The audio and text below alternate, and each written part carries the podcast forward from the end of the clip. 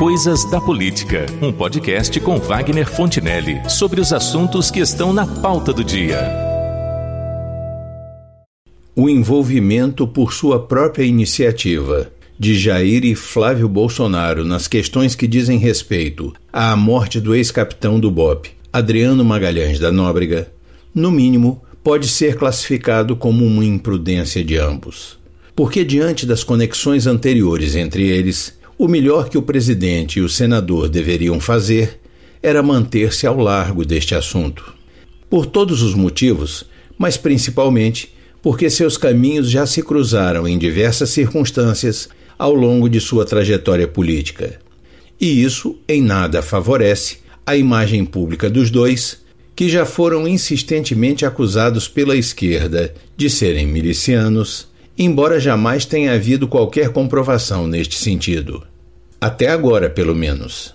O fato concreto é que o tal de Adriano era chefe do chamado Escritório do Crime, um grupo de extermínio que domina a região oeste do Rio de Janeiro e já executou dezenas e dezenas de pessoas a serviço de quem paga por isto, além de praticar outros delitos muito frequentes na atuação das milícias. Ele fora um sniper ou atirador de elite e possuía outras qualificações, o que o tornara um policial prestigiado na PM do estado fluminense. Mas enveredou pela senda do crime e acabou expulso da corporação sendo também condenado pelo assassinato de um guardador de carros que denunciara as milícias. Por isto foi condenado a uma pena superior a 19 anos. Estava foragido e era procurado inclusive pela Interpol. No entanto, estas são apenas algumas pinceladas na longuíssima folha de antecedentes criminais desse miliciano, que acabou morto num dos muitos esconderijos por onde passou enquanto ludibriava a polícia do Rio de Janeiro até ser localizado, cercado e morto pela PM da Bahia. Se foi ou não foi execução, queima de arquivo ou qualquer coisa do gênero, é algo que ainda precisa ser apurado. O que não se entende, porém, é que o presidente da República e seu filho demonstrem, sem nenhuma reserva, o seu interesse pessoal neste assunto e com ele se envolvam publicamente. De forma geral, a imprensa, jornalistas e comentaristas, sendo de esquerda ou de direita, externam a sua perplexidade pela atitude de ambos em relação a esse caso, porque ela contraria a lógica elementar de que, ao contrário, deveriam manter um prudente distanciamento deste assunto. É o que se percebe, por exemplo, no comentário do jornalista Rafael Colombo, do Grupo Bandeirantes de Comunicação. O presidente da República faz questão de arrastar para dentro do gabinete dele, no Palácio do Planalto, um morto, um cadáver. O presidente da República que não se manifesta nunca a respeito da morte de pessoas importantíssimas, sejam elas conhecidas ou não, de casos rumorosos como o da menina Ágata no Rio de Janeiro. Você se lembra que houve uma cobrança quase generalizada, que o presidente se manifestasse, uma menina de oito anos, o país todo sensibilizado, e nada daquilo. Foi numa operação policial que a menina morreu, mas eis que pelo terceiro dia consecutivo o presidente da República toca na morte do Adriano de Nóbrega, um miliciano, um bandido condenado no Rio de Janeiro. Logo o presidente da República, que sempre adotou a tese do bandido bom é bandido morto, ele foi eleito vereador assim, ele foi eleito deputado federal assim, a família dele, filhos, ex-mulher, todos eleitos com essa tese do bolsonarismo, bandido bom é bandido morto. Agora ele está preocupado com direitos humanos. Vejam um milagre feito pelo Adriano de Nóbrega. Daqui a pouco ele vai ser canonizado no Vaticano. Porque ele mudou radicalmente a concepção do presidente da República, Jair Bolsonaro, a respeito da morte de um bandido. Hoje tem uma declaração do advogado do Flávio Bolsonaro, aliás, o Flávio Bolsonaro que divulgou ontem em redes sociais exames de um morto num IML, não se sabe exatamente se são do Adriano Nóbrega ou não, porque a Secretaria de Segurança Pública da Bahia nega que aquele vídeo. Nega não, diz que não reconhece aquele vídeo como sendo verdadeiro. Mas por que é que o presidente da República está tão preocupado com a morte do Adriano de Nóbrega? Por que é que o presidente da República, ele próprio, levanta a lebre de que podem falsificar eventuais diálogos do Adriano de Nóbrega com seja lá quem for, por meio de aplicativo de celular etc e tal. Por que, que o advogado do Flávio Bolsonaro quer federalizar a investigação sobre a morte de um miliciano? Bandido bom não era bandido morto? Como está aparecendo, Rafael Colombo, o bandido bom era bandido morto, mas somente até a página 2. Da página 3 em diante, o conceito admite controvérsias. E não faz pouco tempo que, em sua trajetória pessoal, esse Adriano Magalhães tangencia a vida da família Bolsonaro. Enquanto deputado estadual, em duas ocasiões diferentes, o Flávio, agora senador, propôs homenagens ao miliciano, não se entende bem a troco de quê. Numa delas, concedendo-lhe a mais alta comenda da Alerge, que é a medalha de Tiradentes, enquanto o agraciado se encontrava preso e cumprindo pena. O presidente, tendo sido levantada essa questão agora, com aquele seu jeito imprevisível de ser, fez pior, talvez para reforçar a posição do filho diante das críticas. Disse que havia sido ele quem solicitara que essa homenagem fosse prestada ao ex-capitão do BOP, a quem considerava um herói. Uma temerária declaração vinda de quem ocupa a mais elevada posição na estrutura do Estado brasileiro. Tão temerária quanto têm sido suas declarações e manifestações acerca da forma pela qual o miliciano fugitivo teria sido morto. Não custa muito acreditar que tenha havido uma execução neste caso, mas esta é uma questão a ser investigada pelas polícias técnicas da Bahia, do Rio de Janeiro e analisada pela Justiça. Como bem observou o jornalista José Maria Trindade no programa Pingos nos Is, da Rádio Jovem Pan. Tudo indica que houve mesmo uma execução. O que eu não entendi, eh, e eu acompanhei o processo, é o porquê do presidente e o seu filho Flávio Bolsonaro, né, se ligarem diretamente a esse assunto, se preocuparem e dá a impressão de que levaram o cadáver para a Praça dos Três Poderes, para a porta do Palácio do Planalto. Um presidente da República não pode se descer, não pode descer não pode se preocupar com esse tipo de coisa. Isso é polícia técnica e ele vai pedir oficialmente, né, um laudo independente. Que laudo independente e por quê? Ele não é até agora eu não, não sei, ele não é parte do processo. O presidente da República, o presidente Bolsonaro, por que, que ele iria interferir no processo? Por que, que ele iria peticionar nesse processo? É muito estranho. É, é a primeira vez que sempre houve uma covardia de fazer acusações contra a família do presidente Bolsonaro de envolvimento com a milícia. Mas eram acusações assim aqui, outra ali, insinuações, e de tão covardes que não davam chance para o presidente, para o filho do presidente, se defenderem. Né? Agora não.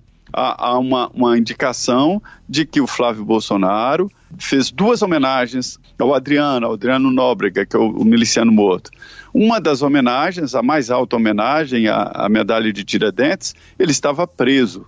E aí o, o senador Flávio Bolsonaro decidiu entrar no processo por conta disso. Mas isso aí era antigamente né? quando se achava que a milícia era uma força especial para ajudar na segurança pública, era uma avaliação errada. Não, não há como transferir a responsabilidade de segurança pública para ninguém além do Estado, nem mesmo para eh, policiais ou ex-policiais. Mas o certo é que a coisa ficou meio confusa com a entrada do presidente da República neste caso. Não é um momento para envolver poderes num caso assim. Outro fato relevante nessa conexão entre o miliciano e os Bolsonaro vem através do esquema da chamada rachadinha na Assembleia Legislativa do Estado do Rio de Janeiro, que envolve, entre outros parlamentares, o Flávio Bolsonaro também. Conforme amplamente noticiado, esse esquema seria coordenado no gabinete do Flávio por um ex-policial que seria uma espécie de assessor do então deputado estadual. Fabrício Queiroz. Ele e o Adriano Magalhães haviam sido colegas de farda e de outras empreitadas fora das missões oficiais. E do esquema também faziam parte a mãe e a ex-mulher do miliciano morto.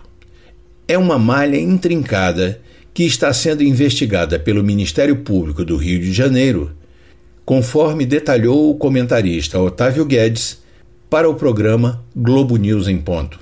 Eu conversei com os investigadores, pessoas que estão acompanhando ali há anos é, essas investigações, que são várias investigações, né? O, o Adriano ele vai aparecendo em, em caso Marielle, ele aparece é, nos Intocáveis, que são as milícias, rachadinha de Flávio Bolsonaro, o escritório do crime. Olha, no caso Marielle, tecnicamente ele é investigado. Por quê?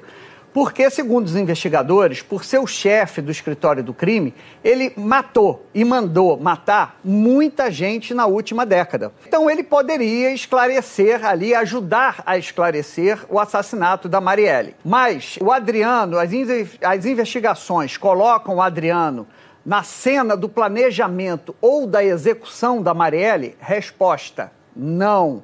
Até o momento, o, o, o, o Adriano ele não aparece nem no planejamento, nem na execução.